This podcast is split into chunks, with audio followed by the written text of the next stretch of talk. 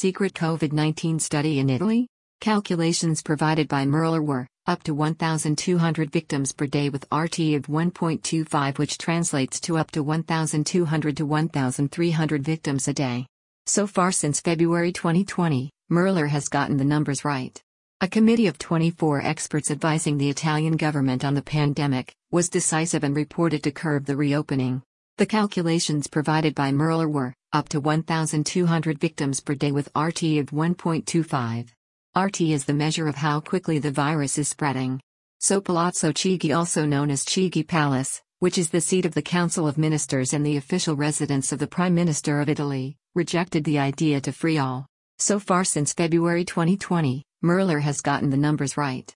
The study, which was never made public by the government, but which publication Il Corriere could analyze and make available on April 16 at the Comitato Tecnico Scientifico CTS, a committee of 24 experts advising the Italian government on the pandemic, was decisive and reported at Palazzo Chigi to curb the reopening, considering it too risky as requested by the leader of the Lega Party, Matteo Salvini.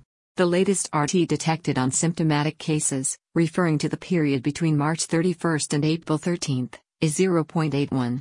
This is the starting point. In the projections, there are only calculations, nothing about what to reopen and what not.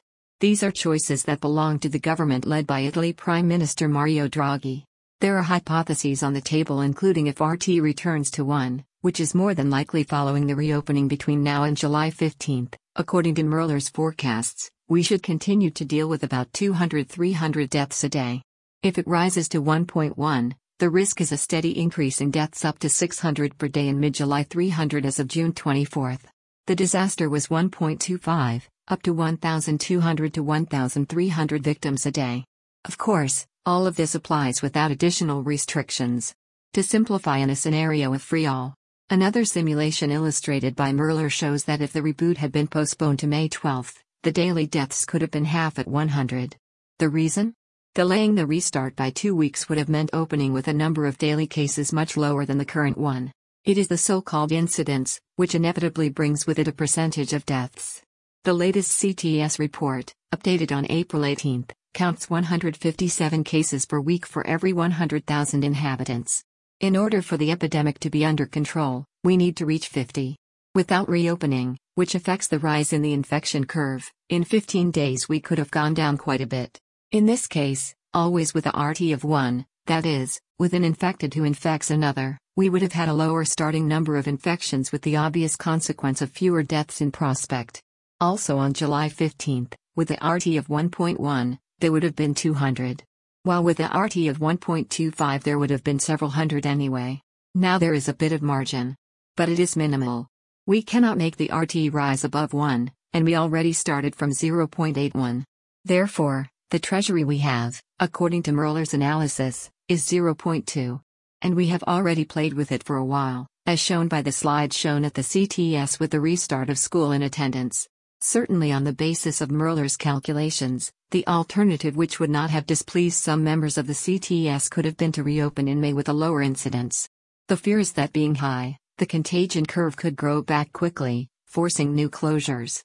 But here political choices came into play the calculated risk invoked by Mario Draghi as it were. Merler's accounts take into reason the lowering of the lethality of the virus induced by vaccinations. Thanks to vaccines, COVID is already killing less, and at some point, it will become comparable to a seasonal flu that is, going from 11 deaths out of a thousand infected, to 1. A first date hypothesized by Italy think tank Institute for International Political Studies ISPI in this sense was June 25. But everything is linked to the pace at which the vaccination campaign is proceeding and, above all, to those who are immunized the frail must first be protected.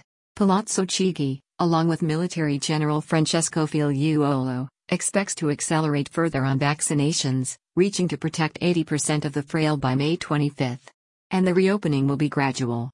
Beyond the accounts, the awareness of the CTS is that much will now depend on individual behaviors. Otherwise, all that remains is to close down. Hashtag rebuilding travel.